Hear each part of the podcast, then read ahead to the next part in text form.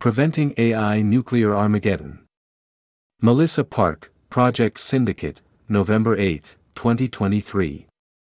It is no longer science fiction, the race to apply artificial intelligence, A I, to nuclear weapon systems is underway, a development that could make nuclear war more likely. With governments worldwide acting to ensure the safe development and application of A I, there is an opportunity to mitigate this danger. But if world leaders are to seize it, they must first recognize just how serious the threat is. In recent weeks, the G seven agreed on the Hiroshima Process International Code of Conduct for organizations developing advanced A I systems, in order to, to promote safe, secure, and trustworthy A I worldwide, and U S President Joe Biden issued an executive order establishing new standards for A I, safety and security. The United Kingdom also hosted the first Global A I Safety Summit, with the goal of ensuring that the technology is developed in a safe and responsible manner. But none of these initiatives adequately addresses the risks posed by the application of A I to nuclear weapons. Both the G seven Code of Conduct and Biden's executive order refer only in passing to the need to protect populations from A I-generated chemical, biological, and nuclear threats. And U K Prime Minister Rishi Sunak did not mention the acute threat posed by nuclear weapons-related A I applications at all, even as he declared that a shared understanding of the risks posed by A I had been reached at the A I Safety Summit. No one doubts the existential risks posed by the use of nuclear weapons, which would wreak untold devastation on humanity and the planet. Even a regional nuclear war would kill hundreds of thousands of people directly, while leading to significant indirect suffering and death. The resulting climatic changes alone would threaten billions with starvation. Nuclear history is rife with near misses. All too often, Armageddon was averted by a human who chose to trust their own judgment, rather than blindly follow the information provided by machines.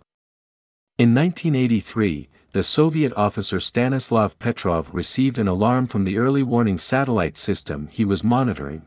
American nuclear missiles had been detected heading toward the Soviet Union. But rather than immediately alert his superiors, surely triggering nuclear retaliation, Petrov rightly determined that it was a false alarm. Would Petrov have made the same call, or even had the opportunity to do so, if A I had been involved? In fact, applying machine learning to nuclear weapons will reduce human control over decisions to deploy them. Of course, a growing number of command, control, and communications tasks have been automated since nuclear weapons were invented. But, as machine learning advances, the process whereby advanced machines make decisions is becoming increasingly opaque, what is known as A I's black box problem. This makes it difficult for humans to monitor a machine's functioning, let alone determine whether it has been compromised, is malfunctioning, or has been programmed in such a way that could lead to illegal or unintentional outcomes. Simply ensuring that a human makes the final launch decision would not be enough to mitigate these risks. As psychologist John Hawley concluded in a two thousand seventeen study, humans are very poor at meeting the monitoring and intervention demands imposed by supervisory control. Moreover, as Princeton University's Program on Science and Global Security showed in twenty twenty, leaders' decision-making processes in a nuclear crisis are already very rushed. Even if A I is merely used in sensors and targeting, rather than to make launch decisions, it will shorten the already tight timescale for deciding whether to strike.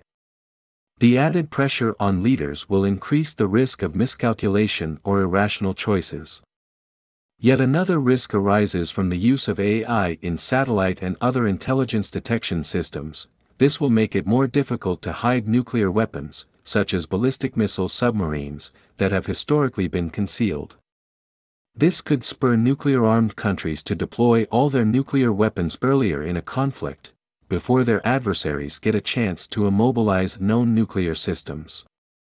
So far, no initiative, from Biden's executive order to the G seven's Code of Conduct, has gone beyond a voluntary commitment to ensure that humans retain control of nuclear weapons decision-making. But, as United Nations Secretary-General Antonio Guterres has noted, a legally binding treaty banning lethal autonomous weapon systems is crucial. While such a treaty is a necessary first step, however, much more needs to be done. When it comes to nuclear weapons, trying to anticipate, mitigate, or regulate the new risks created by emerging technologies will never be enough. We must remove these weapons from the equation entirely. This means that all governments must commit to stigmatize, prohibit, and eliminate nuclear weapons by joining the Treaty on the Prohibition of Nuclear Weapons, which offers a clear path toward a world without such arms.